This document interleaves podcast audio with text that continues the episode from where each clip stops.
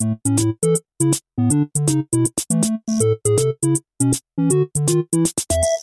Phil, we're going to have to press pause on this political debate that you have instigated uh, because I, I literally just said I voted, and Laurie's gone on this tirade about the election, how awful it is, and everything. no, And I, that's not the case. That's well, the you, case. I think you just got uh, engulfed in the big issues of democracy. It's a frustrating, difficult process, but it's the best one we've got. that is so it's okay. uh, patronising. That's not. I, I don't. I genuinely don't mean that as patronising. I mean that as like it's okay. You didn't Just see take- the big arms out just breathe gesture out, breathe out. listeners. Anyway. right, look, it's it's Thursday, so today is election day. That is the reason for this uh, horrible, horrible introduction. Should we just talk about movies? Yes. Hey. Well, there's almost no movies to talk about, Phil. That's part of the problem, isn't it? So I've been to see My Cousin Rachel, starring Rachel Weisz. Rachel Weisz. Is that your joke? Rachel Yeah, very Weisz. good. Yeah. Uh, and this is an adaptation of a Daphne du Maurier novel, very famous one, called My Cousin Rachel. So looking forward to talking about that. And there are absolutely no other new releases that we've seen because The Mummy comes out in cinemas tomorrow. And as far as I know, screening wise, there was only one tonight. So I'm I can't review it because I'm here doing hasn't the happened, podcast. yeah. Although now you've told me that there are all the all the big name international critics, Phil, seem to have had a little sneak peek. Yeah, I mean, it's just tough, isn't it? There's Look, two one levels. day they'll be begging to have the Super Bailey Bros at their screenings. Yeah. Uh, look, okay. So that means we're going to have a double whammy of what we've been watching, right? And people love that stuff anyway because you people have probably seen those films. Yeah, exactly. And also, you've gone and watched that new one on Netflix. What's it? An oh, anime? Blame, uh, which is apparently pronounced Bulamu like that. So it's more like Blam than Blame. It's got an Blamu. Bla- exclamation blame. Yeah. Blam. It's a Netflix original uh, adaptation of a manga series. Uh, it popped up when I scrolled through Netflix and I thought I'd do that. It's sort of a simulation of a new release because I think it was out in May. Oh, right. But it's still newish. And they Yeah. can watch it right now if you're on Netflix. right now. Get almost like a little commentary chat when we come to that. Uh, okay, is there anything else that we're doing, Phil? I've got a bit of a fan frustration. You know, I love movies. I love talking about movies. And sometimes when you're talking about movies with other people who like movies, it can get a little bit frustrating. Have you got something specific to take us through? You don't have to say it now. I do. Good, good. We've also got your emails and tweets, which will be at the back end of the show. Thanks so much for those who've got in touch. You can reach us at Super Bailey Bros on Twitter, or you can email us in superbailybros at gmail.com. and we love, hearing, hearing. we love hearing from you guys. And uh, yeah, do get in touch. Don't be afraid. Don't be a stranger. Okay, and obviously check out patreon.com slash superbailybros if you would like to find out how you can get involved in supporting the show. Uh, and I'll say it right at the beginning here, Phil. I've recently uploaded 10 or so uh, reviews to YouTube. Ages ago, Phil, if you remember, we discussed the idea of starting a Super Bailey Bros YouTube channel. And listeners, I'll just give you an impression of how that conversation went down. It was like, Phil, I'm thinking about uh, doing YouTube, but I'm kind of tied up doing like the recording and the editing of the show. And Phil, you were a bit like, yeah, yeah, I can do that. That's the thing that I can do for the show. I'm and too much well, we had like four videos up, and now it's been a year maybe until I've done ten in one day. But yeah, but you've done it slightly differently. They're Yeah. much more Yeah. low maintenance, just up there. You can share them with your friends. They're just the reviews. A bit more like bite-sized Super Bailey Bros. That's so share correct. them with your friends. That's the positive message. Yeah, I mean, I'm hoping the way that what I did just there was humorous rather than sounding really bitter because I don't actually mind.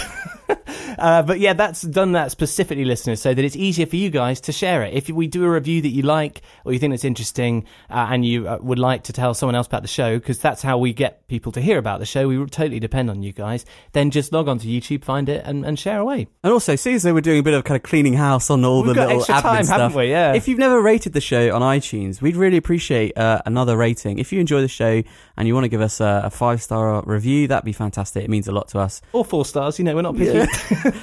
Obviously, don't leave a review if you hate the show. Or I suppose you can, of course. You're well welcome. Opinions are welcome at the Super Bailey Bros in Movieland podcast. Right, I think that's just about everything we can say. I know I've run out of words. Okay, let's get going. Phil, are you a literary man? Mm, yeah. What was the last book you read? Pop quiz. Uh, I read that one which J.K. Rowling wrote as a what's the word pseudonym What's the, her pseudonym called? Roger Galbraith. Sparrow or something. What's it called? Galbraith. Robert Galbraith. There we go. Or Roger Galbraith. What is it? Who knows? Doesn't matter. J.K. Uh, Rowling's yeah. the name. Like I think it was was it her own publisher or something who just happened to let that one slip because it wouldn't possibly affect sales. Look, I'm obviously in too bitter a mood, Phil. I've got to move past this. Okay. The world is good, man. I started, incidentally, the last book I started reading was Farewell, My Lovely. Have you heard of that title? No. Raymond Chandler, like super famous, uh, almost inventor of the hard-boiled detective genre, like a total American legend in literature. The most racist dialogue I've ever read in a book ever, and I'm only about ten pages in. I don't know if I can carry Oh, on. no. That is, it's properly anachronistic. Wow. Anyway, so there's a little bit of book discussion. I saw an adaptation of Daphne du Maurier's My Cousin Rachel. A very, very famous writer in the 50s. Most famously, probably did Rebecca. Have you come across Rebecca before? Nope. Fail, fail, fail. Laurie, you literally said, say no. And I was like, Well, you haven't read it, have you? No, neither have you I. sold Phil- me down the road. Neither have I, but I've sort of heard of it. She's a, she's a fantastic writer of these mysteries that often feature uh, a woman being either the most sort of mysterious figure or the person trying to figure things out. She's a real. Uh, people consider her to be a feminist writer today. You know, who knows whether she would have said the same thing about herself? I don't. Maybe she has, and now I look silly. But she's a really interesting prospect, and she is a master of the kind of creepy unfolding mysteries, uh, especially in period settings, that really raise the hairs on your neck. Uh, and I'm glad to say the film is a pretty faithful adaptation. Roger Michell's directed it. He did Notting Hill. He also did Changing Lanes. oh. Odd sort of turn for him to take this one on. But he clearly understands that the most important thing when adapting such a well known author's incredibly well known book is to be as faithful as possible, especially when so much of it is about atmosphere and the aura surrounding all these characters. So, our sort of protagonist is a guy called Philip. Imagine that. Ah. Philip Ashley, played by Sam Claflin. He was an orphan and got adopted by his older cousin Ambrose. Ambrose raised him in a kind of laddish way. He he was never married, so they kind of hung out as lads together uh, on his country estate in Cornwall. Then Ambrose's declining health forced him to go to Italy a few times for the warmth, for his health, all that kind of stuff. And on the last trip, he seems to have met someone new. He's met another cousin called Rachel. And Philip is confused. He's not heard of Rachel before. And he's also a bit surprised because Ambrose didn't really seem the sort to chase women in that way. He- was fine in the house. In fact, the phrase he uses is, well, he's got me. What's the problem? You know, we're, a family in, and of ourselves. So, a bit odd. And then letters keep arriving as he's met Rachel. He marries her, seems to be the apple of his eye, seems to be falling completely in love with her. Ambrose, this is. Yeah, yeah, in with, with Rachel, the letters from Ambrose. And then they start to turn a bit weird and a bit dark. They start to take on a tone of paranoia and fearfulness and anxiety. He even seems to be suspecting Rachel of poisoning him and manipulating him, keeping an eye on him uh, when he's writing these letters, as if all those nice letters before may actually have been faked. So it's all getting a bit mysterious. When word finally arrives that Ambrose's health is really declining terribly, Philip jets off to Italy to find out what on earth has happened, especially to find out this if this evil Harridan Rachel is what she seems to be. On arriving there, Ambrose is already dead. And don't worry, listeners, this isn't really spoilers. This is the setup. He's already dead. Uh, Philip is devastated, returns home, the funeral happens, and everything else like that. And then one day, he hears word from one of his servants because Philip has now is now heir to this estate, Ambrose's estate. He's kind of master of the house. He receives word from one of his servants that Rachel has arrived. She's arrived in Plymouth, and she is available to be met. So Philip has a job ahead of him. He sort of hates and fears this woman. He doesn't know whether she is the way that Ambrose was portraying her. He doesn't know whether Ambrose maybe his health was causing him to see things, but certainly he's got to meet this woman and he's got to find out. So here is a clip uh, in which they meet for the first time, and you can tell that he is suspicious, but something about Rachel, played by Rachel Weisz, is just so sort of intriguing. He finds his steely resolve not exactly melting, but shifting a little bit. Here we go. Perhaps tomorrow I could borrow a horse and have a look around. Such an odd feeling. Driving up to the house, him standing by the door to welcome me. I've done it so many times in my imagination. Clock struck the hour as we drove up. I even seemed to recognize the sound of the bell.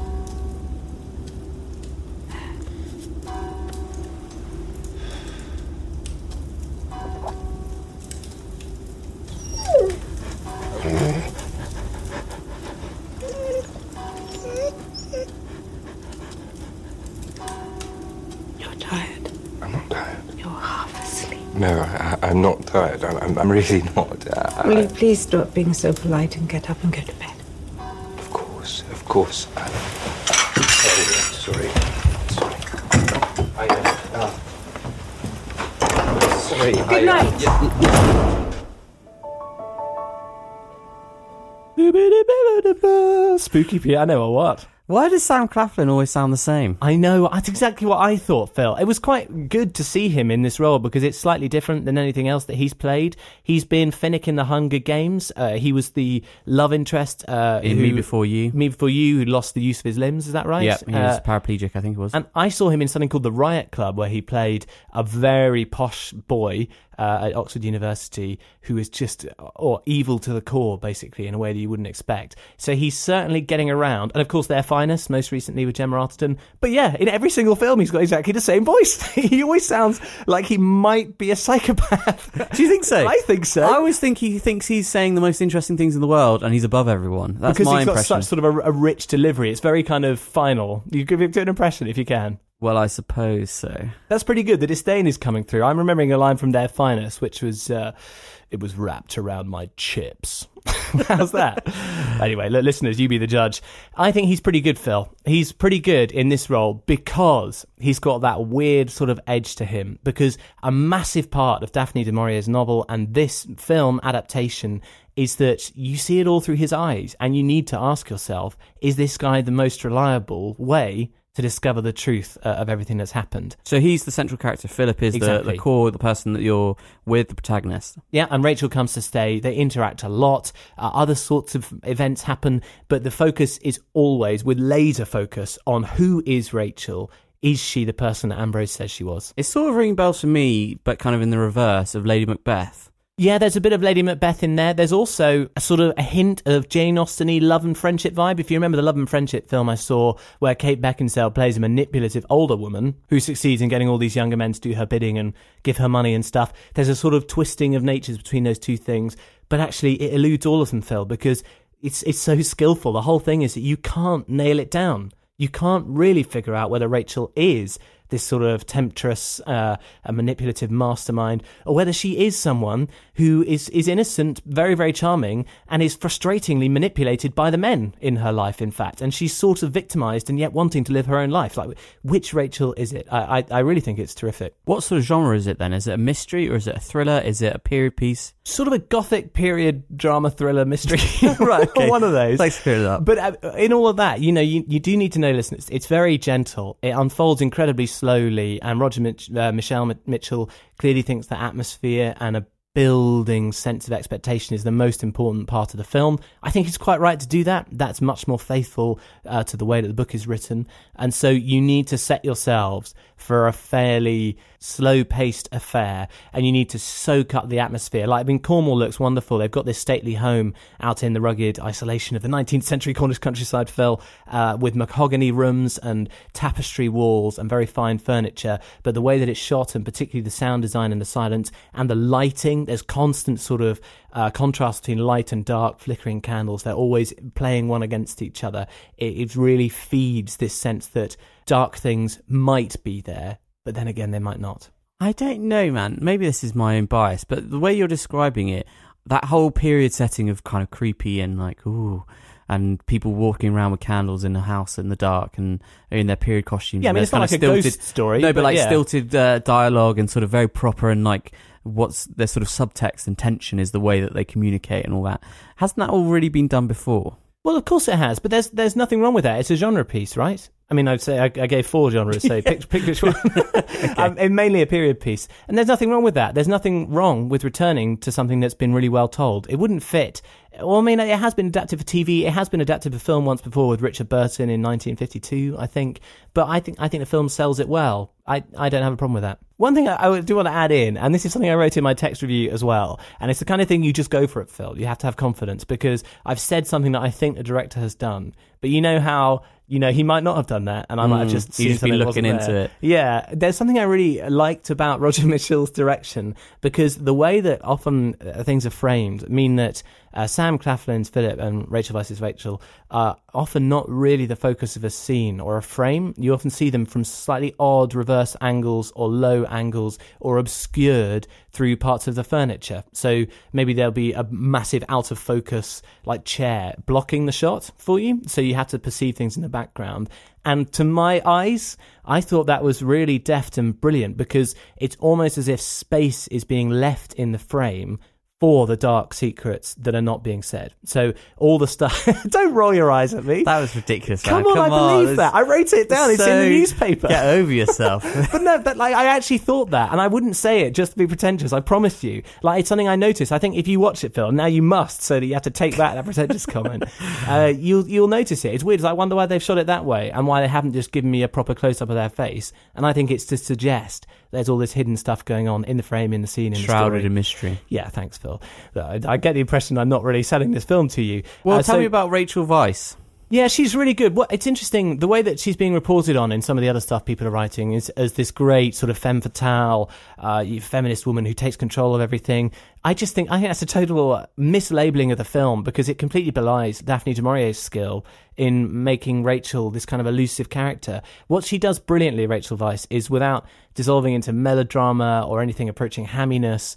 Uh, she deflects your expectations at every turn. So when you think you're getting a handle on who she might be, there's something subtle in her performance or the dialogue or the events that just shifts it away. So she she kind of is just not the way that you'd expect. She's not this sort of uber charming woman who uh, captivates everyone in the room. Actually, she's a bit smaller than that. A She's not more- super polished. Yeah, no, like not not at all, and that and that's why I think it, it's a brilliant character by Daphne du Maurier, and Rachel Weisz I think captures it perfectly. I, I, you know, we're big fans of Rachel Weisz, Phil. I think we both like. Uh, are you not? I think she's great. I think she's okay. I don't. I wouldn't say I'm a fan of hers. I think she's really good. I think she's she's a subtle performer, and she's a perfect choice for this role. Um, but look, I think this is probably all I need to say on this because either it's your thing or it isn't. Basically, either you like a slow, atmospheric period mystery, or you don't, and you go and watch Fast and Furious or whatever else is on at the cinema. Pirates of the Caribbean. What's the big film out? I can't remember. The. Mummy. The Mummy. Yeah. Well, I'll go and see that as well. It's kind of a period piece, is it? right. So for me, it's going to get a B plus. What's the certificate? It is uh, 12A, and that's for moderate sex references, but for language as well. There was some surprisingly strong language being used uh, in the film, which took me aback a little bit. Uh, one final shout out needs to go to Iain Glen and Holliday Grainger. Iain Glen is most famous now for being Sir Jorah Mormont in Game of Thrones. Yeah, with you. I'm, I'm I'll be amazed if he doesn't suddenly start picking up a huge number of roles now in film and elsewhere because that's really been a good breakthrough for him and I think he's terrific in this. He plays godfather to Philip, who's his legal guardian until he comes of age at 25, at which point he'll inherit the estate. Yeah. And so he's kind of a father figure to him, and he plays it with a very good, sort of restrained sense of wisdom and firmness and grace, but nevertheless with a twinge of, well, he's just a you know another guy like everybody else. Similarly, Holliday Grainger uh, plays his godfather's daughter. so I don't know what So it's sort of is weird stepsister. kind of like that, and they're, they're good friends. And there's a suggestion she might be romantically interested in Philip. She plays that very subtly as well. Like, I think what's really nice is the way that no element of this is overplayed, and it allows it to be a fairly flat, but in a good way, so that it unfolds in a very balanced way. Can I ask one question, which I think might decide whether or not our listeners go see it or not, and why I might go see it or not? Mhm. Does it resolve, or is it all about ambiguous? What does it mean? And is it left open to interpretation? Well, how long's a piece of string, Phil? Well, do you feel like there is a solid sense of resolution? I guess you just got to flip the other side of the coin sometimes. I don't want to see this film. Don't count your chickens before they're hatched, all I'm not right? seeing this film. There's no way I've seen this film. Come on, Phil. The Rolling Stone gathers no moss. Just you know. Any bonuses? Bad flashback sequences. That's it. Didn't like them. Why? That's just it. That's all I got to say. They're really Don't tiny. like 'em. Don't like they're, they're weirdly like high energy uh, and like very flashy. When the rest of the film is so sedate, it's silly. It doesn't make sense. It's like blur. Yeah, yeah, yeah. Okay. There you go. Okay, should I do my film fan frustration? Yeah, let's have it, Phil. So, picture the scene. I'm sat around with some of my mates, some of my chums, some of my, some of my pals. Your homies. Yeah, exactly. My gang, my squad. And uh, we're just chatting about movies, and we're talking about this movie and that movie, and we're talking about. You talk about that movie. I Yeah, love that, that- movie. And uh, and that invariably sort of say, "Oh, I really like this one," or "I like that one." And Jake Gyllenhaal came up as a as an actor, and you know, I've said, I think I said last week, in fact, I'm a big fan of his. I think he's a, an un, uh, slightly less attentioned version of Leonardo DiCaprio, in my opinion. okay, all right. And one of the films that he's done is Jarhead, which I'm a big fan of. I yes, like Jarhead. Seen it. And uh, then one of my friends was just like, oh, I hate that film. Nothing happens in that film. It's so annoying. It's so frustrating. And like, honestly, in my head was just like this little mini explosion because that is entirely the point of the film. That's why I think. That's why I think it's a brilliant film because nothing happens. For those of you who haven't don't know about this film, this is a, a film uh, written by a guy who was in the military. He was uh, trained as a sniper, and it's basically the story of this guy going to Iraq and he's got this skill. He's been honing this skill. He he's got this gun. He's all about this is my rifle. There are many other like it. You know the Full Metal Jacket Yeah, speech, yeah, yeah. And he's desperate to basically use the skills, and he's been brainwashed into focusing in on getting that kill, getting that sort of usefulness in his life of what he's been trained to do. And the whole film is stretched out and out and out, and that ne- that moment never really arrives. And you gradually see how this has affected these uh, these people. They've been shifted into these war machines, but there's no war for them to fight. Or at least there is, but they're not able to fight it in their squad, right? Exactly. And so the film is brilliantly pushing you to try and almost crave that action scene, that final moment when you'll get some sort of, uh, what's the word? Well, a closure because you're getting all the tension and the expectation, but there's no closure because, and it's very clever that it does that because, of course, actually you don't really want to see someone get shot, but that's the whole point of the film, right? Exactly, yeah. And it, so it's, it's putting you in that mindset. And so to have it be like, oh, this, so, this film's so annoying, like So nothing boring. happens. And it's so boring, like, where's the fun? It just blew my mind. And I didn't know what to do with it because it was just, I, I like stopped this. you in your tracks. Yeah, I, I genuinely didn't know what to do with it. And I've had this happen a couple of times. There's another time when I remember seeing Inception with one of my friends, and then, like, I'd seen Inception a couple of times by this point, so I knew how the film ends and everything like that. I knew it all, and I was kind of almost showing it to them because I thought, I really like this film, I want them to see it. And then I remember at the end, they were like, oh man. They're gonna have to do way, way. Like, they're gonna have to do lots with the sequel, basically, is what they said. And I was like, "No, no, there's no sequel. It's not about. The whole point is the film. It's one. If there was a sequel announced, that would be quite something. It would ruin the internet because there'd be nothing for them to talk about, would there? yeah, yeah. But it's just one of those weird things where I don't want to be that guy who's like, oh, I'm sorry, sorry, you didn't quite get it. If It's I could just blah." say, Yeah, yeah. so I could just, no, the whole point. And the thing is, is I don't want to sound like I'm all Mr. Arrogant and I understand films perfectly. But when you do feel like you've got a grasp on a film and you think, well, that's what the director's trying to do, how do you deal with it when you see somebody kind of not get the point? This is interesting, Phil, because I wish I could rejoin with you some stories that are the same, but I honestly can't think of any because I think I am I am that guy you just described. What, the guy who without just even thinking about it? No, I'm sorry. No, this is what you misunderstood. So you, oh, you correct them. I think then. I'm. I think I must be because I can't remember a time where I've just bitten my tongue because someone hasn't come across it. I've probably done it to you, actually.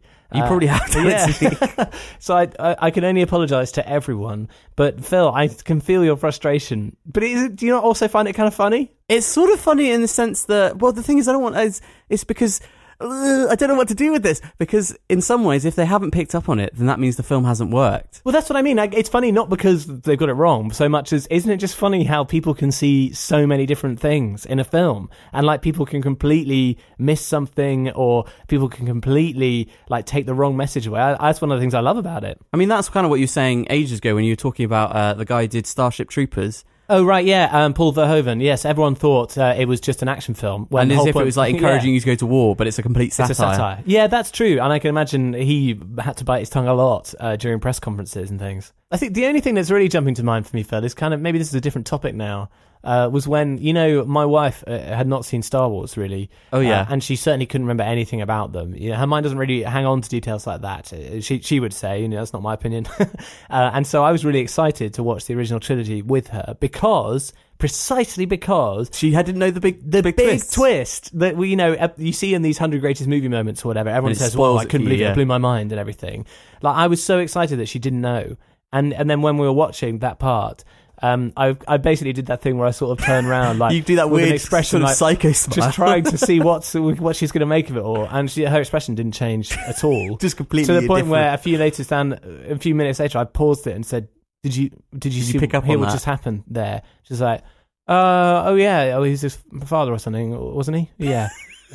I was like, Yeah. Yes. so that's probably the closest. it's Yeah, come. like that sort of. But that's Come more di- that's more disappointment because I, I hoped that she would be blown away in the way that I was never able to because it was already spoiled for me. Well, what you can do is go on YouTube because loads of like dads have filmed their kids discovering that Oh, and their shocked cool. faces. That's, That's cool. great. It almost brings a tear to your eye. Does it really? It brings a tear to their eyes sometimes as well. Man, that's Them amazing. discovering Star Wars. Anyway, that's off the po- off the topic. What I'm interested to know is how do people deal with that? I'm sure I'm not alone in this frustration when somebody just clearly has misunderstood a film or not quite got it. Do you correct them? Do you just sort of let it by, go by and bite your tongue and sort of explode in your brain? Let us know. Well, and I also want to know from the other point of view, how do you handle it when some film nerd? Oh no is- no no! You don't understand. This is oh, he's clearly oh. annoyed with you for not picking up on something. You just honestly don't care. I'd like to know uh, how people deal with that situation on the on the flip side. Yeah. Get in touch, superbailybros at gmail.com, or you can tweet us at superbailybros, and that's my film fan frustration. Very good, Phil. Right, Netflix original anime film time, Phil. Bulamu or Blame exclamation mark has landed uh, on UK Netflix shores fairly recently, and it is an adaptation of a manga of the same name that's been running for quite some time. Uh, the manga is one of these stories, as far as I can tell, anyway, from reading up about it, that doesn't really end. It follows this guy called Killy. Serial, basically. Yeah, and and he, basically it's set in this massive post-apocalyptic sort of mega city. The world has been uh, taken over by an AI sort of being that relentlessly builds and creates new parts of a city. So it's a huge mega structure separated into these levels. No one lives in it. It's just this high-tech sort of nightmare that's gigantic. It's uh, there's uh, some description that it might be larger than Jupiter or something like that. So one of the characters at one point has to cross a room the size of Jupiter, and there's this idea that it might be like a Dyson sphere. So it's this huge technological nightmare. And of course, that AI that has malfunctioned or something and relentlessly started building was originally created to serve humans. Of course, now it's just trying, trying to eliminate them because that's the only thing we can imagine about technology in the future, apparently. It can Machines only hate humans. us. Yeah. The, you know, uh, listeners, you've already heard me say, I get really tired of this whole what if machines become sentient thing because we've got such a limited imagination, it troubles me. Either it's shall we sleep with them, or it's oh no, they're going to kill us. Great. How about some other ideas, everyone? Anybody? Anyone? The best, the, the one that only came close to it was AI by Steven Spielberg. Do you remember that? And that yeah, was but a, that was even that was a weird film. that did the whole. Shall we sleep with well, them? look, that's exactly there. You go. No one. or no we should destroy them. idea. That's basically the only two things in the, the film. So what you need to look for in, in the sort of premise here is less big ideas that are interesting, and you need to look for more nuance. So the way that the remaining humans are introduced, or the way that the city is presented, you know, all that kind of stuff. It's going to be the characters that matter. Hmm. So therefore, I'm disappointed in this film. Killy is this guy who's some kind of special human, and incidentally, that word human gets ping ponged around, so it doesn't make any sense anymore when you watch the film. Apparently, a human can also kind of mainly be a robot, but they call it a human. I- Who knows, Phil? He's some kind of super guy. He's trying to search for remaining humans who have the network gene or something like that. I can't remember what it, the net Right. network. I can't remember what it's called. The net sphere network gene, something like that Net net gene. something like that. And the idea is that if someone has got that in them, then they are going to be able to control this completely out of control AI system and computer. But all those humans seem to have disappeared. So he is searching forever over this massive, terrifying city to find them. And this is just one of his adventures that they in the manga they decided to turn into the film. He meets these people called the Fishes, I think they are, or the Electro Fishers, and they scavenge for stuff. They've got a little protected area, But they're not humans. uh, no, they are humans. Uh, they've got a protected area where they hunt for food, hunt for parts, bring it all back, and they just try and scratch a living. For whatever reason, the machines cannot cross a barrier to get to them, and they also don't seem to totally know where they are. So we joined Zuru and Tay and uh, a few other guys as well, and that's how we're introduced to the beginning of the film as they go on one of these hunts, and this is where they meet Killy, right? Has it got a bit of a Western vibe or something like that? No, no, not at all. I, I think this is a really Japanese story. It's got a very Japanese feel to it. I, I think a lot of, unless you're an anime fan or a manga fan, neither of which I am particularly, I have to admit, unless it's Studio Ghibli, I think you're going to find this hard to access. It's meandering, terminology and ideas get thrown around that don't make any sense. You have to do all the knitting together yourself. There seems to be stuff in the film that everyone knows that you don't know. Uh, and I just found it confusing and a bit boring because there's a lot of dialogue. And So when, you, when you don't know what's going on, you just have to sit and watch these people have like campfire chats. You're like, what? Tell me what to root for, please. Yeah. Uh, and uh, you know, number two that I didn't like is the animation. I think is really. Now you know I'm hesitant to say this because animation fans will get annoyed with me, but I think the animation's bad. This is the thing that I've suddenly seen emerging in a lot of anime films, and the Red Turtle had it in some places as well. The one that was co-produced by Studio Yeah. Ghibli. It's 3D rendered models which are being sort of faked as if they are hand drawn. Have you seen this film? Yeah, yeah. I've seen like videos discussing the merits and cons of that as a technique. Right, and what is fascinating to me is that you remember ages ago on this podcast we discussed the benefits of hand drawn animation versus CG, and one of the key things I said was it's the missing frames in hand drawn animation that communicate pace and motion, and it's the ability to distort the models, all that kind of thing, an artistic sense.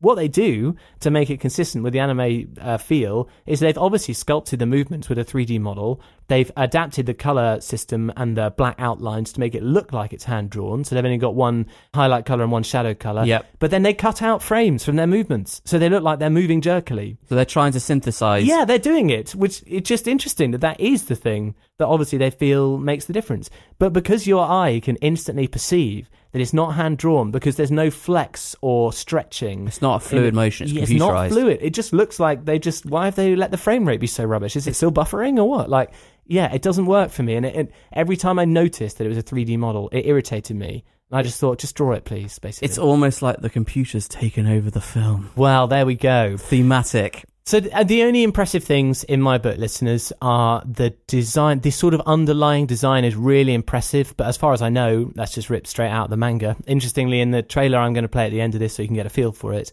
the first title card says they said it was unfilmable or like impossible to realize on film. I sort of agree, but they've obviously done their best because that those are the only things that maintain that artistic sense. You know, these huge like metallic structures just disappear, and often the subjects of the frame are tiny, like the people you're following are so minuscule. The scale really comes across, and it is incredibly moody and dimly lit. It's like the most depressing and huge version of Blade Runner without the people in it, basically. Uh, so I'll praise it for that, but basically nothing else. I thought it was incomprehensible. I thought the action scenes were overdone, uh, and it just doesn't translate well. That is quite a big negative from you there, Laurie. I just wish I d- maybe it's because, as I said before, I'm not a huge anime or manga fan, and there are a lot of people who maybe have more patience with that sense of meandering story that probably isn't going to go anywhere than me. I, if you're going to make a film, I think it needs to have a start and an end point, even if it's going to be an ambiguous end point. You need to needs illustrate it quite clearly where it's going. Yeah, and this is so clearly an inconsequential story that it's just random that it, it bugs me. I'm sure there's some people listening who are quite angered by what you're saying. That's okay. I, I would like you to know hear what? from them. I'd so much rather that I'm wrong and have missed the point of this film than that I'm right. So please do tell me if I've got it all wrong. What is the grade quickly? I'm going to give it a C minus. That is very low. And It's not enjoyable, I, I don't think. are we going to open it up and say if you're an anime fan or a manga fan and you know about Blame, Blame, Yes. then do get in touch, superbailybros at gmail.com or tweet us at superbailybros and tell Laurie what he is missing out on. Yes, please do. Okay, I'll close it out with the trailer here. This is, you won't be able to understand it because it's Japanese language, but pick up on the atmosphere from the music and listen out right to the end because you'll hear the way to properly pronounce the title. 人間だと信じられね建設者！長かったわ。ずっと待っていたの。大昔の伝説だ。キリーのそばにいれば平気だよ。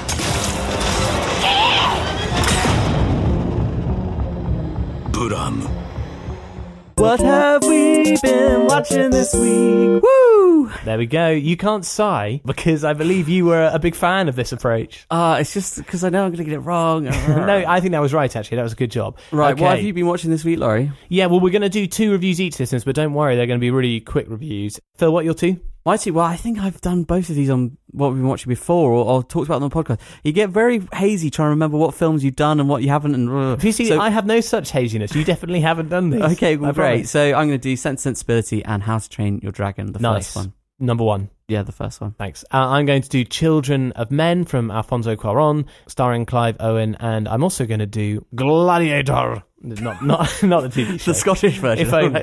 uh, yeah. Okay. Do you want to go first? what should I start with? How to Train Your Dragon. I think Okay, How to Train Your Dragon. we need to say that better. How to Train Your Dragon. How to Train Your Dragon. Welcome to Dragon Training. Today you will learn to fight dragons. Pain. Love it. Let's get started. You should come by sometime to work out. You look like you work out. I guess it's just you and me, huh? No just you Huh? Focus, Hiccup. Can I transfer to the class with the cool Vikings?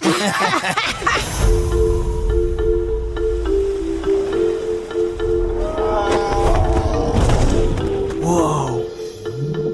Has anyone ever tried to train a dragon? No one's ever lived to tell the tale. It's okay. I'm not gonna hurt you.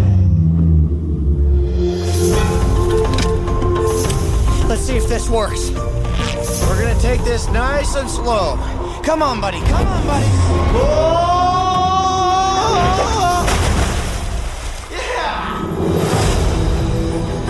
Get down! It's okay. You just scared him. I scared him? Everything we know about them is wrong. Let me show you. Either we finish them, or they'll finish us. We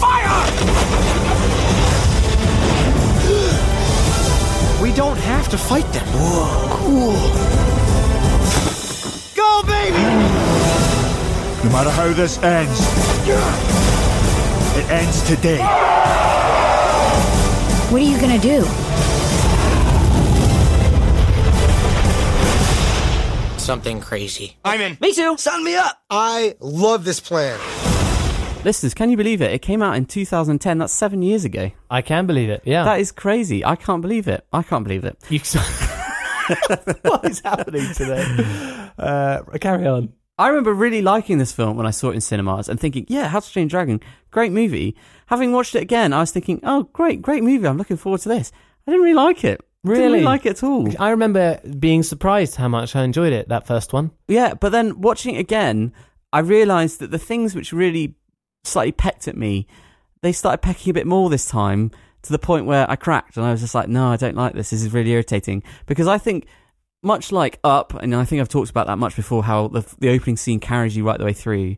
I think there's only certain elements in this film that really carry you the way through and make it into a inverted commas good film. But you think if you if the shine goes off that opening or the good bits, then the bad bits eventually overpower it, like ants on an apple. I don't. Yeah, on an apple, that famous phrase. Yep. Uh, I think this film comes down to a kid learning all the secret hidden tricks of a dragon is quite entertaining, and the absolutely stellar design of the dragon, the main dragon, the What's Night called? Fury. Toothless? Toothless, yes. Yeah, there we go. that was designed by the same person who designed Lilo and Stitch. Oh, really? Oh, I can see that now. You can see Yeah, it in the face yeah. and everything like that. I think that dragon and that character is the only reason that this film has done so well. Because you look at the supporting characters and the supporting voice talent, it is unbelievably good, and yet it means nothing to you. It doesn't really stay with you at all. So it's got Craig Ferguson as one of the guys. He's the late night talk show guy, or used to be late night talk show Okay, guy. yeah, yeah. It's got Gerard Butler. Yes. It's got Jonah Hill. Oh, he plays the like tough kid, doesn't he? He plays one of the kind of dragon gang. Yeah. It's got America Ferrera, you know, the ugly Betty girl. Right. Yeah. It's got Kirsten Wiig as well, as well in there. Kristen Wiig, Kristen Wiig, yeah, Kristen Wiig. also known as um, oh, Let It Go Girl, not Let It Go Girl, the Girl. other one from uh, Frozen. no, not at all. Yeah, she is Kristen. Oh no, Kristen Bell. Look, Phil, just don't. How, here's the thing. I'll stop talking completely. Please carry on. Basically, you've got this kind of big name celebrity characters or celebrity voices, Jonah Hill, all that sort of stuff, Gerard Butler. And I don't really think they really play a part into the, the film at all. It's really all about Hiccup, which is the stupidest name ever for a main character. Just want to say that. And basically him discovering this cool dragon that he knows. It's all about this cool dragon, which is really cool. And You're like, I wish I had that dragon. That's the entire film. There's nothing else to it. The village of, uh, uh, I forget what it's called, like Bree or Br- Br- Bronson or something like that, or Bron. The village of Bron is not very nice. It looks really not very fun. And the Vikings aren't very fun. They're not very interesting. The humor isn't really there. The designs of the all the other dragons are not at all like the Night Fury, not at all like Toothless. They're these ugly, spindly little sharp tooth things that look really not fun to be a pet. Is that not based on the series of books that came first, though? Yeah, so it probably is. All of that is probably based on it. But I think ultimately everything that you like about this film is, as I said, it's Toothless. Toothless is the star, and that has not really much to do with the rest of the film. So, in other words, there's no real story to accompany it, which again wouldn't surprise me because of its original source material. Well, the story is really following Hiccup and his uh, ascendance into can he fulfill the expectations of his uh, tribe leader's father, Gerald Butler. He's the kind of village leader, Yeah, and yeah. elder, and he wants Hiccup to be his heir, and he's not very manly, and that's essentially what it is. And the whole village hates dragons.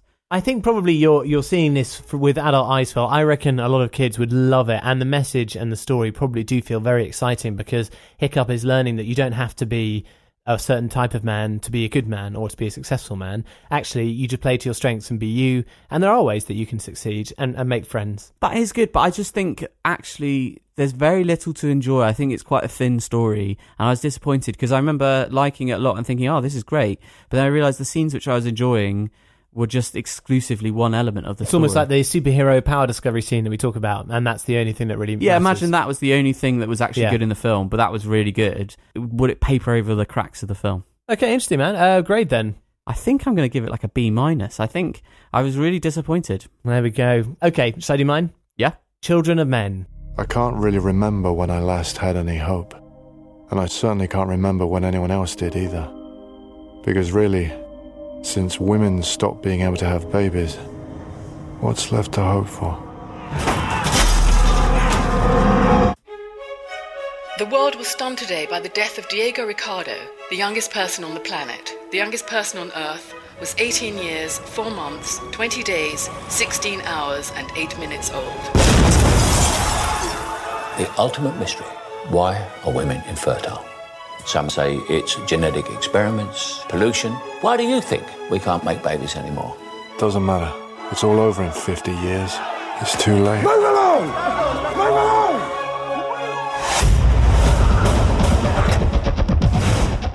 Hello, Theo. Have you been?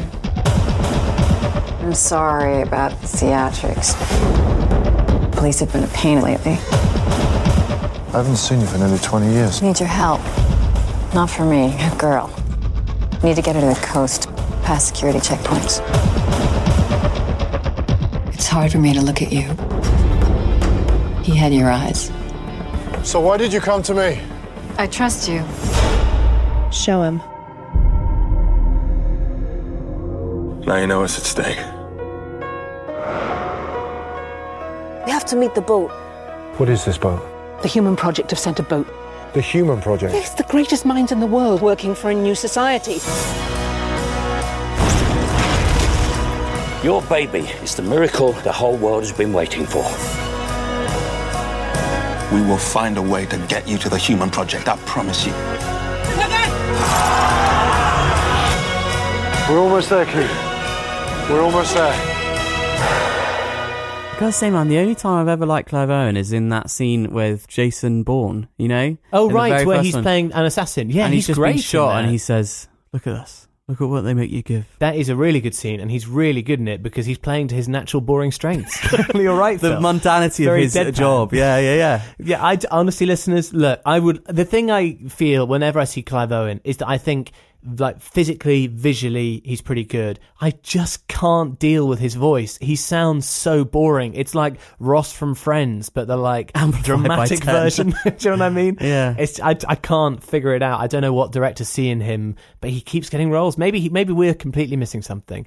Uh, but yeah, li- listeners, this is Alfonso Cuarón's film, which is, as you probably picked up in the trailer, all about you know what if in the year 2027, I think it is. Uh, fertility rates continually drop. All of a sudden, they're just non-existent, so that people are not able to conceive anymore. So there is no next generation. What does the world look like? Uh, immediately, you discover that the youngest person in the world is now a celebrity because they are the last, they're the people closest to youth and closest to having just been born. And the opening is the youngest person in the world has been killed in a fight because he refused to sign someone's book depressing.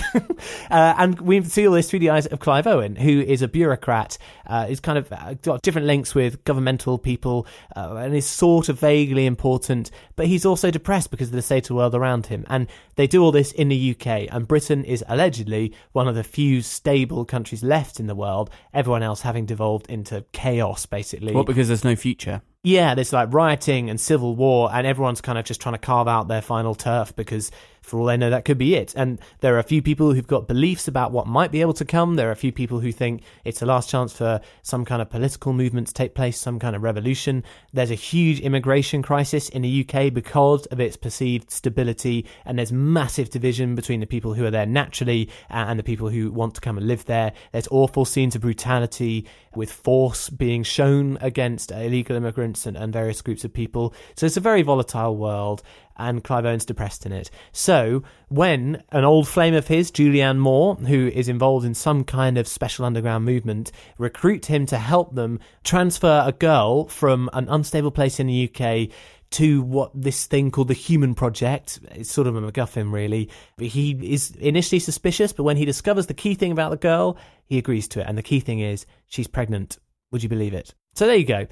I didn't like this film, listeners, and I'm really sorry to say it's perhaps almost entirely to do with the way that it's filmed, and I'm gutted to say that because I like Alfonso Cuarón. He did our favourite Harry Potter. Prisoner of Azkaban. Yeah, that's right. And he's well known uh, in the sort of indie film world, I think, for having a slightly crazy approach to projects. And I think this film has picked up a bit of that underdog vibe that is so powerful in today's world, where it didn't do very well at the box office. It was kind of ignored. And yet a lot of people have seen it since, and it is really becoming a cult classic. I will say that when you were talking about the plot and things, it sounds like the world is very well realised, and there's a lot of ideas behind what if this was the scenario? What would it look like? What would society look like? What would people be like? Yeah. And you've got to give it credit there. Well, it's interesting you say that because what I, I think what you've just said really puts the finger on the problem I have with it because I think it is well directed. It is skillfully directed, and he knows how to fill out the world and make everything feel urgent. You know, there's huge amounts of handheld camera and long tracking shots that feel very disorientating but I just disagree with his approach to it. So although I can tell that it's skillful and very well done, I found the world really annoying to live in. It feels like a teenager's idea of what might happen to the world. Of grittiness. But handled so seriously and with so much solemnity that the film is saying to you, this is serious. And if for one second you find it a bit annoying because let's not forget you're watching a film, Mm. then you're out. You know, the minute that you are not convinced or you don't like the tone, then you're out of the whole film and nothing means anything to you anymore. You, it it so depends on you instantly uh, clicking with the scenario as it's portrayed, with the style of the characters, the seriousness of all the dialogue and everything else. If it misses you, if anything passes you by, you're gone, and, and I don't think you'll enjoy the film. And I didn't. It didn't grab me. I needed a broader range of tone to be presented. I needed more levity, which I think, therefore, is why my favourite thing in the whole film is Michael Caine, who plays this really odd, eccentric, uh, sort of hippie guy. He used to be a photojournalist, but he just kind of plays everything quite lightheartedly. Uh, the, the, even Pull My Finger is in there from Michael Caine, that old chestnut. really? So, yeah, really. So thank goodness for him, but he, but he was the only thing I really liked about it. And I'm sorry to say that because I know if any uh, Children of Men fans hear this, they will hate everything I've just said. It often appears in one of those sort of like 20 hidden gems you haven't watched or something like that. Right, and it was listed as a five star film uh, on the movie service I was using, and I just can't agree. I think for me, it would, it would get a B minus. That's a lot lower than I think a lot of people will have it in their books. Well, you need to see it, Phil, and tell me what you think. I've been meaning to watch it for a long time because I'm a big fan of Alfonso Cuarón. I like the idea of the film. I remember seeing the opening of the film in media studies, believe it or not, Oh. how to build suspense and things and how it conveys things about the world without saying anything. But I've never watched the whole final product and I'm always been curious but never got around to watching it. So yeah, there you go, listeners. I think advisedly, you know, if you're interested to see what all the fuss is about, give it a watch. But I found it a bit exhausting and a bit too solemn for its own good, really, and Clive Owen too too boring. Will you hear the, the little line that he does do, Rel? oh, what from Jason Bourne? Yeah. Okay, but then we better go on to your next film, Phil. They said go to Paris. Is Treadstone in Paris? Look at this. Look at what they make you give. Okay, Phil, and your next film is Sense and Sensibility. weird way to say that. Well, it's all posh, isn't it? This holiday season, one motion picture will bring you all the surprises that life and love can offer. You are the loveliest girls I ever set eyes on. Can you not get them married, Mrs. Dashwood? Marianne and Elinor, as different as two sisters can be. Do you love him? I do not attempt to deny that I think very highly of him, that I greatly esteem him. Esteem him, like him. Elinor's not like you or me, dear. She does not like to be swayed by her emotions. Columbia Pictures invites you The more I know of the world, the more I am convinced that I shall never see a man whom I can truly love. To fall deeply Marianne, you must change. You will catch a cold. What care I for colds when there is such a man? You will care very much when your nose swells up. You are right. Help me, Elinor. to feel intensely. There's something of great importance that I need to tell you. Why did you not urge him to stay? He must have had his reasons for going. I do not understand her, Mamma. Why does she never mention Edward? Elinor, where is your heart? To surrender completely. Your sister seems very happy. Do you think he'll kneel down when he asks her? They always kneel down. to risk everything. We know so little of him. What is it you suspect him of? Willoughby! From Jane Austen's timeless classic There's some blue sky. Let us chase it. comes a motion picture beyond all expectations. Academy Award winner Emma Thompson, Alan Rickman, Kate Winslet, and Hugh Grant. Sense and Sensibility. He had many things going for him. Oh, I just wondered if, if you'd like to, go- to go for a, a walk sometime. Yes. He had our hearts, but not the speech. a truly, deeply. I don't know any lines, Phil. this isn't going well. This is a terrible impression. I missed that movie guy. And uh, your voiceover was very good, Phil. Oh, thank you, thank you, thank you. Uh, so there, the trailer pretty much summed it all up. Really, I don't really say anything.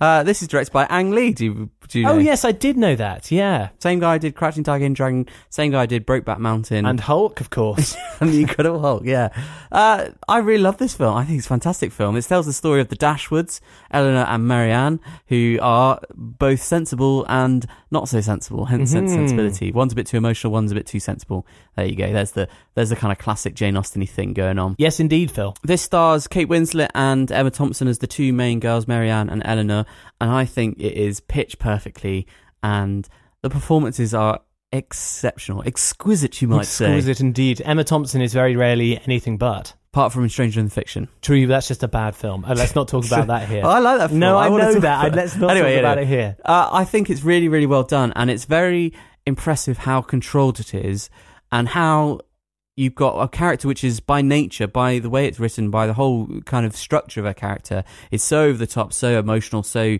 uh, swayed by love and romance and and suitors.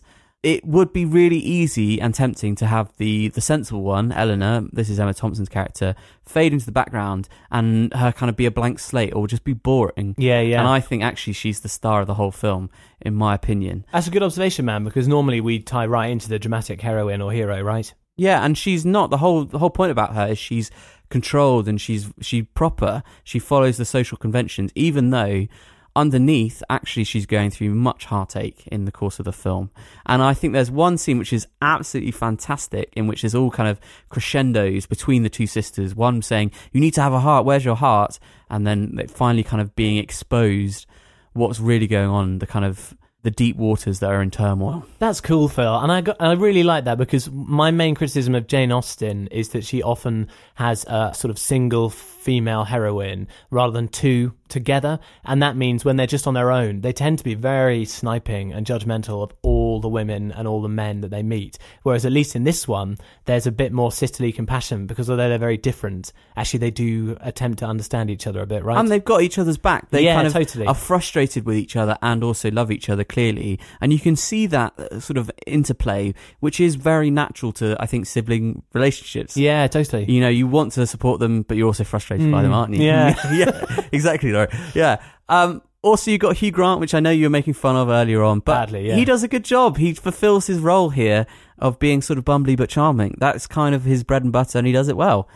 Also, I think the other sort of standout performance is Colonel Brandon, played by Alan Rickman. And Yeah. he again is is showing just the quality of his acting and his performance in the sense that he is by nature a reserved character and yet you get everything about what's going on with him. I think it's well directed in the sense that it gives you time and space and attention in the right sort of way so that you don't feel like you're being force fed, oh this person's sad or this person is hurt by this and instead you just kind of absorb it naturally without even thinking because of the direction. It directs you well, it leads you through the story and the characters and the emotions. And also, it's got a brilliant script written by Emma Thompson. I know, She got an. Oscar for it as well. Yeah, yeah, she's so talented, man. And then the script is really good. It's funny. It made me crack up multiple times when I was watching it again.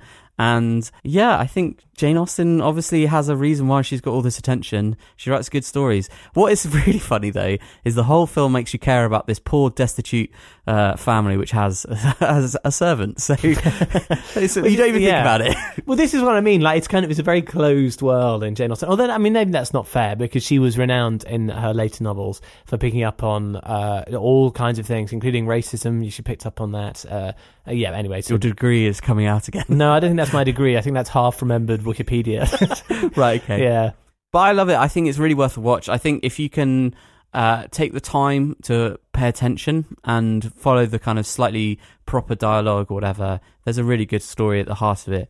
And Kate Winslet's great, Emma Thompson's great, Alan Rickman's great, Hugh Grant's great. There's nothing really not to like. I have to admit, I think I've only seen it once, Phil. No, that can't I think be true. I think I've only seen it once. It's a fan favourite with the the Baileys, isn't I know. it? Well, that's why I think I saw it with our parents years and years and years ago. But I can still remember it well enough. I, oddly, I think the one I keep watching again and again is Emma. And in my head, I think I've only got room in my head and my heart for one Jane Austen, and, and that's it. Mr. Knightley. Yes, exactly. No, check it out. Watch it with Jude. I think she'll like it. Okay, all right. Great for me is an A. Nicely done, Phil. I will rewatch it and let you know. Okay, and final, what we've been watching review from me is Gladiator. It's impossible not saying say in a Scottish Just say. Gladiator. Gladiator. No, that's not right either. Gladiators, are you ready? Who is he? Will you remove your helmet and tell me your name? My name is Gladiator. Father to a murdered son, husband to a murdered wife, and I will have my vengeance. Today I saw a slave become more powerful than the Emperor of Rome. They said you were a giant. I shall cheer for you. At my signal, unleash hell. I'm invincible. What we do in life echoes in eternity. Mm, Yeah, so I had to cut out quite a lot of that trailer because it's just music for ages. Dun, dun, dun, dun. It sounds like Pirates of the Caribbean. Well, the music i- is almost the star of this film, as anyone who's seen it will know. I mean, it was huge. It was based on Mars, the Bringer of War by Holst. It's, it is just incredible and sweeps you along like nothing else. It's one of the things that made Hans Zimmer's reputation and contributed to his rapid decline as he continued to try and replicate that success. I've already said this, I won't say it again. Uh, listeners, I love Gladiator. It's the first 15 I ever saw. Did you know that film? Oh, and Oh, I saw it when I was too you young never as forget your well. first. I saw it when I was too young around at a friend's house. I put it on, and it was that film that everyone was talking about in the playground, saying, "Oh, there's this bit where like, I gets sliced in in half." half." You're like, "Oh no!" yeah, exactly. You remember it so well. Yeah, yeah. And I, I have to admit that when I watch it now, a lot of my feelings towards it are filtered through that because to this day, I can still remember what it was like to be really young watching it. Captured by a great Yeah. story. And you know what you do when you're that age is you instead of focusing on the film, you pick out all these little details and these little moments. Like for example, it's still firmly embedded in my head that one of the slaves, when they're waiting to go into the arena, has got like a spiky hairdo, and I remember thinking that's weird. And and it, it was just sort of it's weirdly captivating. And I've got to give a lot of credit to Ridley Scott because I genuinely believe he knows that and Yeah. he knows what to do. So that's why in a lot of the arena fights in there, there are these gladiators who wear odd animal masks, right? Like the pig mask guy. Mm. There are so many specific moments of choreography and direction and detail in all of the scenes that are so powerful in the context of the story. I think it is an undeniable masterpiece and thoroughly deserving of all its Oscars. Definitely is the film which everyone always says is their favourite film. Do you think so? I think it's one of the safest films you can say when somebody said, "Oh, what's your favourite film?" I think quite a lot of people would say Gladiator. Well, it's funny because it, it didn't get it didn't wasn't sort of universally beloved on release. Some critics had a go at it and said it was a bit turgid and a bit dour. And you know, watching it again, I recently saw it. Uh, first thing I noticed was that I don't think I properly realised, but the only copy that I own on DVD is an extended cut, and there's no way to not see the extended cut, which I find really annoying because I prefer to see the cinematic cut almost Mm. always. I feel that way about Lord of the Rings too. Sorry, extended uh, version fans, but it is interesting to me how I notice things that are not perhaps quite as good as they could be. I think some of the script is quite clunky uh, in places and it's so dripping with drama. One of the most revealing things about that is that in the extended version, do you remember Connie Nielsen as Commodus's sister saying, I've been living in a prison of fear since that day? Do you remember her saying that? yeah. She says it twice. In the extended version, she says it in two separate scenes. And so it's obvious that they cut the scene before they filmed the other one, or they realised they weren't going to use it. Why would Or- they use it twice in well, the extended because clearly they were swapping it around, and there was no. The original plan was not to have it in there twice, and it's just interesting to me to see the way that they've obviously got these like nuggets that they managed to derive from the screenplay and just placing them wherever they can. And it's definitely a film for catchphrases, isn't it? Yeah, I mean, famously, Russell Crowe actually came up with the big one. Yes. What we do in life echoes in eternity. He came up with that. These, I think uh, Ridley Scott just said, "Oh, say something cool," and he said it, and he thought it was terrible and things. But it's obviously one of the biggest lines in the yeah, the it's huge. I still remember. it. I think about it sometimes. It's true. And, and I, it, interestingly, there's the scene where he says, "Husband to a murdered wife." Father to a murdered son, and I will have my vengeance in his life or the next. Right, yeah. and it's famously he hated that line. He he wanted to refuse to say it. He thought it was awful, and he, he couldn't quite handle it. And I think there's some story about the way that he allowed himself to do it, or there was only one way that he'd permit himself to do it, because Russell Crowe himself thought the lines were terrible. And there's a spectacular quote, in my opinion, uh, that he has directed to one of the screenwriters, William Nicholson, who's also an English novelist, interesting novelist. He said, Russell Crowe to him, Your lines are garbage, but I'm the greatest actor in the world, and I can make even garbage sound good. What a claim!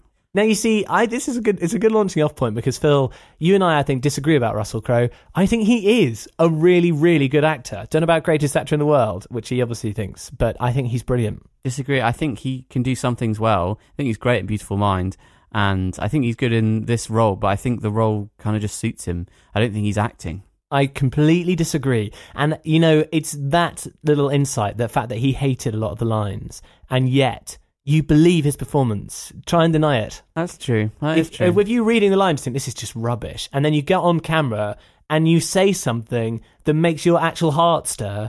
That is really powerful and impressive. And even though he's like a shorter than average Australian man, stocky but shorter, I believe he's like the great Roman general Maximus Decimus Meridius, whatever then, his name is. do you think that is the acting, or is that the script? Is it like the guy had better vision than Russell Crowe did? no way, man! lines? Look, you say that line in uh, in Phil Bailey version. Why did this? Is, Come on, you've got to it. about this game. You've got to do it. Do it, loads do it, of times. What we do in life echoes an eternity, or whatever. Like No, you know, man. husband to a murdered.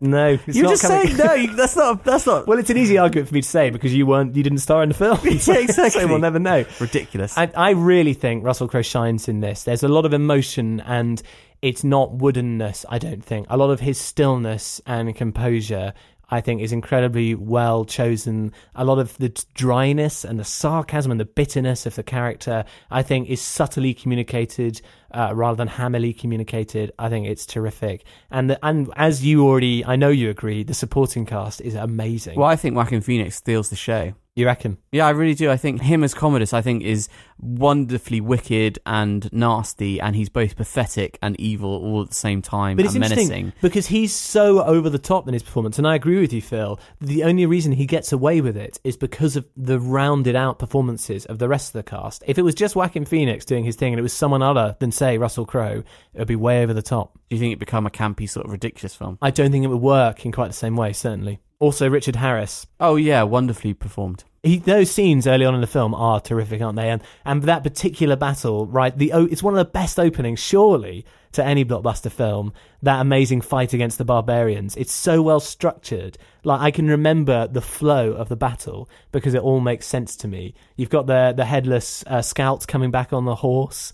Uh, and then you've got the barbarians emerging out of the forest. People, I remember thinking how amazing and how awesome it was to see Roman soldiers look real. But do you remember when they're, they're just trudging down in their little phalanxes or whatever it is, Mm. and they look so tired, and they look like they're trying to watch their foot while they step in the mud. And I thought, well, I in my all my school lessons, I never believed that a Roman army really existed, and I did in this. I've got a funny feeling about Gladiator because that was a film that my history teacher wanted to show our class uh, to illustrate how the Romans did battle.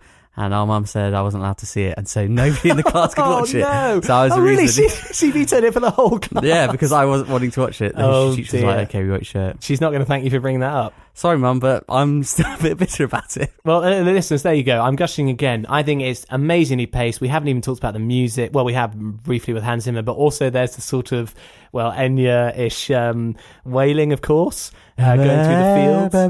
I can't Very do it, but you know film. the one with the hand bit. Djimon Hounsou or Hounsou, I don't know how to pronounce his name, who is one of the best friend. sort of buddies in that kind of film. He's brilliant in this, man. I think that's what's won him all the roles that he's had recently. He was in King Arthur as well. I think, yeah. So, A plus from me. I think it's a masterwork. Get back on the horse, Ridley Scott, and give us something else that's as good, please. He always does stuff that's interesting. Yeah, but he tried to recapture the magic with Robin Hood. Do you remember that? And Kingdom of Heaven, both failures. Mm, interesting. Right, well, there we go. That was slightly longer at the end there. Listeners, love to know your thoughts on all four of those films How to Train Your Dragon, Children of Men, Sense and Sensibility, and Gladiator. Send your plus ones and minus ones to me and Phil if you agree or disagree with us at Super Bailey Bros on Twitter or to superbailybros at gmail.com. Laurie, do an email song. I'd like to read some emails, and thankfully you've sent us some. Woo! How's that, Phil? you love Andy on the woos. That's I like- can't help it. It's, like it's almost like, of it's like a defense songs. mechanism. Sort of, so I hope that people forget the song and just focus on the woo, and I think it works. It does. It distracts. Uh, listeners, thanks so much for being in touch over the last week. Uh, I'll get going straight away. Alistair got in touch a couple of times. Sad one here, Phil.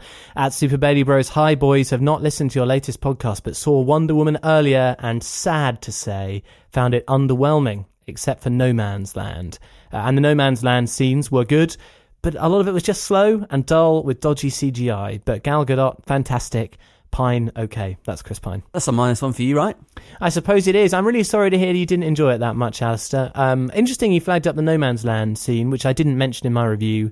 Um, not particularly to avoid spoilers. It's probably it was in every article I've seen.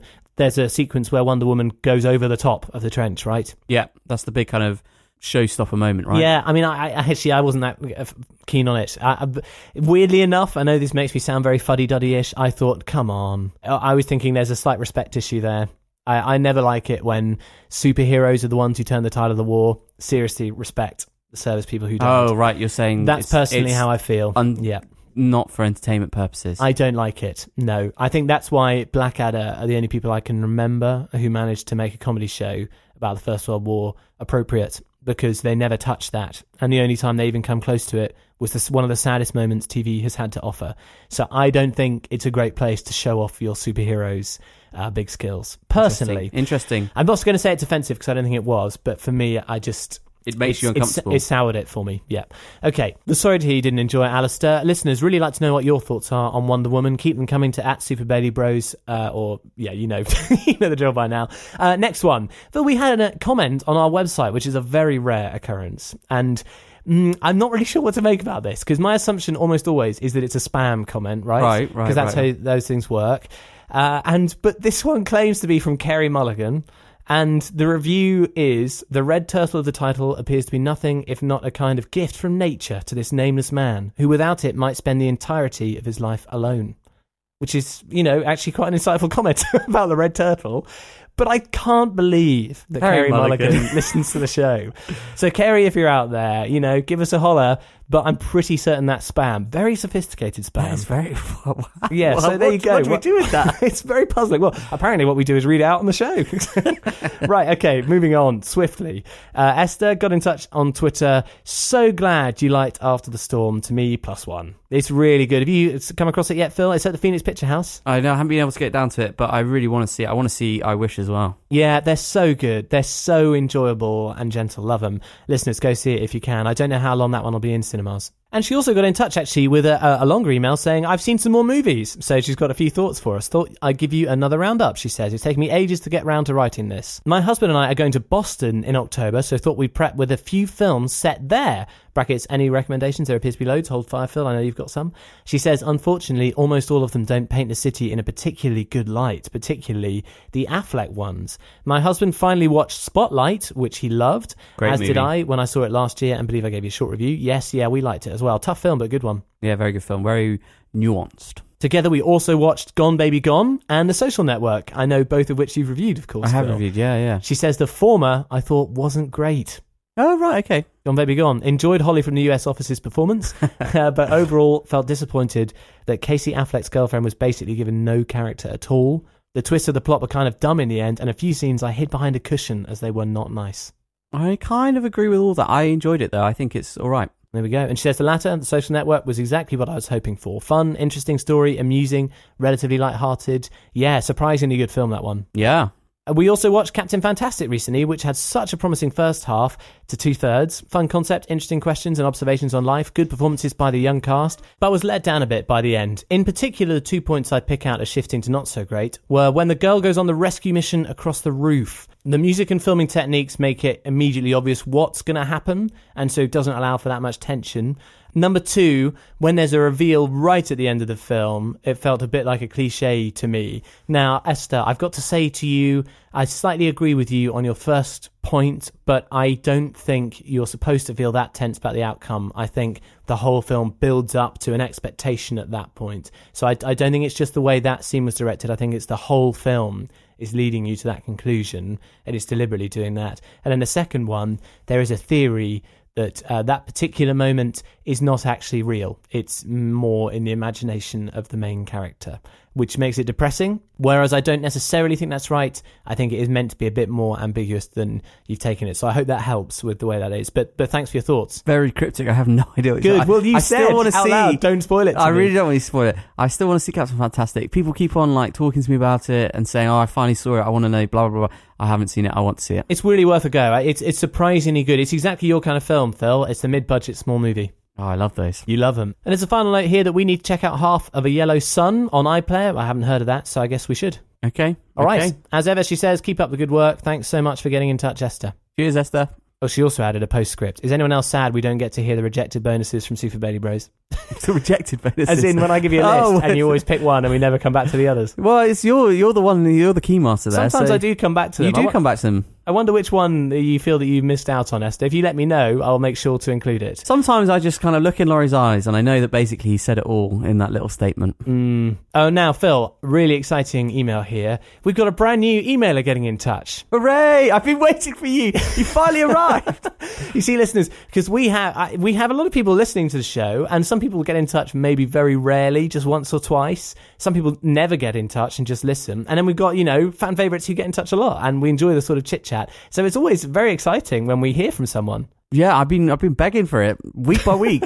I knew you were out there. Here we go. Lydia got in touch. Hello, Lydia. She says, a very late Beauty and the Beast review. Hey, bros. I'm a relatively new listener and was shown your podcast by my sister, who on a car journey said, I had to hear your review of Beauty and the Beast, as it described exactly what we both thought about the film.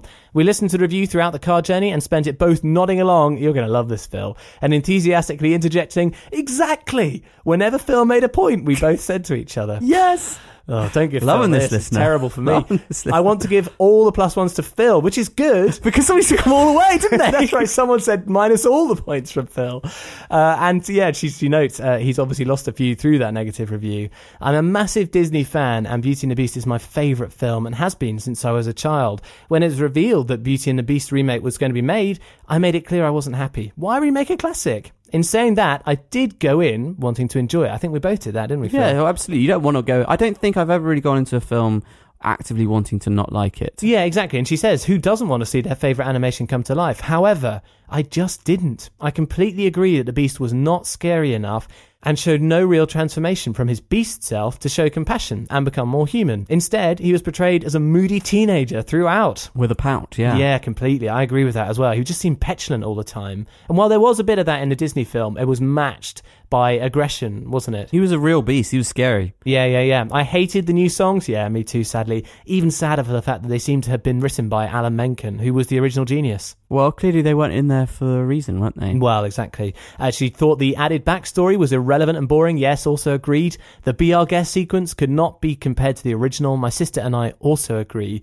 that they didn't use the magnificent score enough. Yes, I completely agree. And that's something I really noticed at the beginning of the film. If you remember the opening prologue of the animated Beauty and the Beast, it's got a very deep voice, very sort of fairy tale fable voice. And the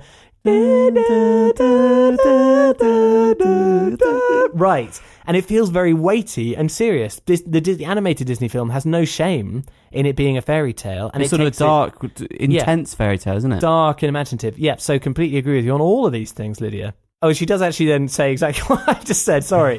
Forgive me, Lydia. I can't help myself. I often jump in in the middle. The opening number, she says, in the animation makes the hairs on my arms stand up, and it was no good in this. In fact, after listening to a review, my sister and I made my brother in law watch the animation just to prove how good it was. Yes, that is a good decision. Very good decision. We lo- endorse that very much. So many people I've spoken to have never seen the original It's, animation. it's staggering, isn't it? You assume every single person's all seen it, but then you hear that their parents basically say, "Oh, we didn't have that VHS or whatever," so they just yeah. miss out on Disney classics. It really holds up well, and you'll see it's just so much tighter and just eh, much more impressive in every way.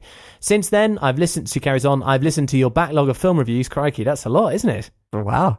And want to thank you for making my journeys to work and doing jobs around the house more entertaining. And I always look forward to what you have to say. Oh, that's so That's nice. Very nice, very nice. Uh, I know it's a late review for a film that came out in March, but I've only plucked up the courage to send an email in just now after the same sister told me to. Right. See, see, I knew, I knew. Phil, that's a very serious tone of voice right now. That's very true. You don't don't be afraid, guys. There's no way to say this without sounding creepy. But I know that there are people there who have thoughts and are thinking and inter- interacting with us as they listen to us and saying, "Phil, what are you talking about? You're talking rubbish." Or Laurie, I can't believe you think that. Or Yes, Laurie, finally somebody said it. We want to hear from you and. Please don't be afraid of us, please. Do you think people are afraid? I think the thing is, is we have those regular emailers who we love hearing from, uh, and we we we know them now. We kind of had this kind of pen pal thing going on. Yeah, that's true. And so you kind of get used to they become like friends, and so you kind of tear into them and you disagree with them because you know they're not going to take it personally. 'Cause I they think- keep emailing, you mean? Yeah, they Right. keep on emailing. So it's like it's okay. They're okay. They're cool with it. But don't be afraid, especially a new emailer. We we want to hear from And you. well, unironically, you don't know how happy it makes Phil and I to realise that people are listening to the show and enjoy it. It's really nice. It's really really nice. Yeah, so thank you so much, Lydia. And she does have a couple more things to say. Also, she says, Sorry, my first email is a negative review. Look, it can't be helped, Lydia. We feel that way when we review three films and we hated all of them. There's nothing to be done you can't do it. anything. We don't ask for the films to be bad. They just sometimes are. It's true. She says, looking forward to hearing more and writing more thoughts in. Yes, yes, yes, yes. nice yes. trailblazing there, Lydia. We like the way you think and we like the way you email. Keep them coming. Uh, okay, final one to note here. Actually, before you get in there, can we do the email now while people are fresh in their mind? If you've got something you want to tell, tell us, or something you think, yes, I want the Bailey Bros to know this, email us in superbailybros at gmail.com, or you can tweet us at superbailybros. We really, really, really love hearing from you. Yeah, unironically, it's the whole reason we set up the show to create that discussion and let people just vent their thoughts. So have at it. Okay, Confucius got in touch. Dear Super Bailey Bros and Benedict, I think the question all us bros and sisters and pixels want to ask is Did Benedict take a selfie with Uma Thurman? I think the answer's no. He's too cool for that. He's He too is wise. cool. He's too media savvy, isn't he? That's what it is. You don't want to lose your cool and be that excited fan. I think the more interesting question is did he do an upwards nod or a downwards nod? Oh, really? Oh, good point, actually, man. Maybe he said hi. I did that when I saw Simon Mayo at a screening. I was like, oh, hi. Hi. He completely looked straight through me. Did me. he just kind of go through like you're a ghost? Yeah, I don't think I was really. I'm, I'm not even sure I was there, Phil. okay. Uh, your review of the Red Turtle and mentioning of the artist triggered a memory of mine, and this is when we were talking about. It frustrated me in the Red Turtle. They say there's no dialogue, and then they speak, and then you hate in the in the artist for the same reason, right? Yeah, silent film, but then there's a sequence which isn't silent. There we go. One of my friends, he says, threw a challenge about Hollywood movies at me one day, in quotes this section. Do you see any patterns in recent films? All the loud and deafening sound effects, especially the sound. If you try and mute your TV, taking out all the sounds and the dialogue, just watching the movie on its own as a silent movie, can you still pick up anything of the story it is trying to tell? Can any film stand the silent test? I think that's a really interesting question, and I think some of the more skillful. uh, Basically, it's is the direction good, isn't it? Is the direction leading you in the story? Is it showing you shots and and close ups and making you pay attention to certain faces and moments to make you understand the characters' emotions, even if you don't understand the plot points? That is interesting. I mean, I think it's a it's a really good concept. It's a slightly flawed idea because even silent movies had uh, cuts away from the action to do black text with yeah, white but I on it. think I think this is not focusing on plot, and that's very much the plot. You need to have the dialogue for the plot, but this is saying, can you pick up on the story? Can you pick up on from the actors' feelings? physical performances, from the way it's shot, that sort of Exactly. Yeah. Is it communicating it in the visuals? It's a visual medium and it- it's got to be there. So I think there's definitely merit in it. And it'll be interesting, listeners, if you want to take up that silent challenge, if you can find a segment of film that works really well without sound, then we'd love to hear that. I think it's quite a good test for good direction, basically. Well, you take up the silent challenge. I will. I will. I'll try and find something. Uh, he goes on to say, uh, forgive my poor interpretation of what he said. Not at all. I thought it was very clear. As usual, lots of love from your most faithful fan, the wise man from the East, Confucius. Thanks, Confucius. Great email. Yeah, really good. Oh, and uh, we've had one as we've been uh, recording, Phil. as sometimes happens. At Super Bailey Bros from Nicholas. Am I the only one who didn't like Wonder Woman? Well, no, Alistair didn't like it either.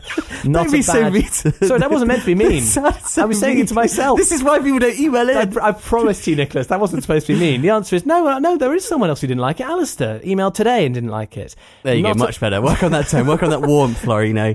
I'm sorry, I, making me feel like it's my fault. No, no. Uh, not a bad movie, he says, but I was bored throughout, and the end was ridiculous.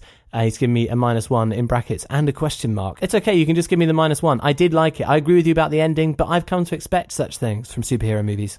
I think people are quite surprised that you liked it though, because you're not normally a superhero fan. Uh, well, you don't don't really like the genre. I think this is uh, it's not true. I don't dislike superhero films. I enjoy them a lot. I just don't have high expectations from them. I Mm. don't think they're going to transform cinema. I don't expect to see anything new. They and you don't think they're that serious either. No, no, I think they're a comic book film. So it really it bugs me when people want to make them deadly serious because I just don't think they are. I think you can deal with serious themes without making a serious film. But also, I think comic books can be serious sometimes. Yeah, but those are the ones I don't like. fair enough. Fair enough. Okay, right, listeners, thank you so much for getting in touch. Keep your plus ones and minus ones coming to us. And as we said earlier, and we seem to be saying it more and more every week, send your thoughts in. superbailybros at gmail.com, at superbailybros on Twitter. Oh, listeners, of course, uh, YouTube, don't forget it's there. If there's a particular thought you've got about a review, a particular point that we made you want to share or discuss, why not head to YouTube and try and find the reviews there? These particular reviews this week will be out a few days later, but, you know, just throwing that into the mix. And also, it's a great way to catch up on a review you didn't watch or way to listen catch to. up. Oh yeah, Ah, you bet. right, look, we've gone on and on, Phil. This is actually going to be a really long episode. We now. try. We always try and say, "Oh, it's going to be a really short one." Now we'll do a really Never. express We should version. stop saying that. That's what we should stop doing. Okay, moving on. So there you go. This episode is now fini. And which episode is this? fini. Is he right? Uh, yes. C'est fini. Uh, episode 28 of season 2, also known as episode 78 overall. Overall, there you go.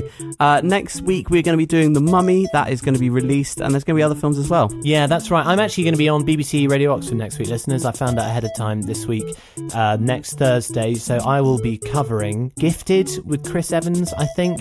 A film I haven't heard that much about. I'm also going to be doing La Moule or La Moute, uh, Slack Bay, a strange French film, uh, Rock Dogs, a kids movie, and I may well have seen Churchill by then as well, because although there is a review embargo for Churchill uh, until next Friday, of course the podcast will be out on Friday. So you'll be able to do then. So Laura's going to be seeing all the films. That's I four have, films, isn't it? I have no idea what films I'm going to see. I don't. You don't want me to do all four. Go and see one, please. I'll try to see You one. see the Mummy. Okay, I'll definitely see The Mummy. Okay, good stuff. Uh, loads to look forward to then, listeners. Have a great week. Cool. That's it. Ta-ta for now. And uh, you know, we're in a new country since the election. Let's all hope it turns out really well. At least the films stay the same. Yeah. Bye. Bye. Right, basically, uh, I've actually got a choice of bonuses. Oh, you're doing, uh, I'm doing you. Mm. Uh, so here we go. It's quite pressure because I uh, one of these I feel like quite confident about. The other one not so much. So here what we do you go. mean in terms of whether they'll be interesting or what? Yeah, basically. Are you going to do both, or do you want me to choose? No, no, no, I want you to choose. So Okay. one is uh, the best sandwich ever? Question mark? Question mark? Kids embarrassing parents. You see now, I'm going to use your logic, which is that uh, we talk too much about families because I go on and on about my own children. So let's have the best sandwich ever. You chose the wrong word. I, Ah. I just basically had the best sandwich ever. Is I- that it? like it's more than you think.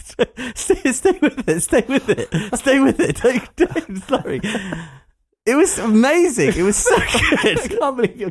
And the thing is, is I, I, bit, I bit into it. I was at a, a little cafe thing, and you think it was a really like out of the way cafe thing. It wasn't hmm. like fancy. It wasn't sort of pretentious or anything like that. that. It was just a little hole in the wall place. It was like this ciabatta chicken and bacon cheese thing. It was huge. It was crispy. It was so tasty.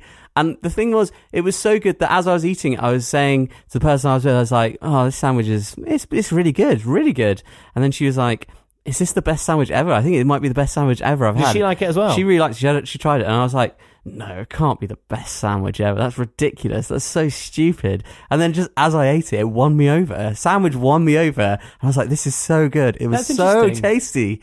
And I've never, I can't remember the last time that's happened. When was the last time you had something you thought this is the best thing I've ever eaten? Well, I'll tell you what, Phil. I have frequently had uh, like the best cup of tea ever. Magic cups of tea. You Yeah. told me about this. Have I told you magic cups of tea? That's a better way of putting it because they're occasionally, and listeners, forgive me, this is going to sound really pretentious, and you can be like my wife and say, I like to drink Girl Grey because I like Earl Grey.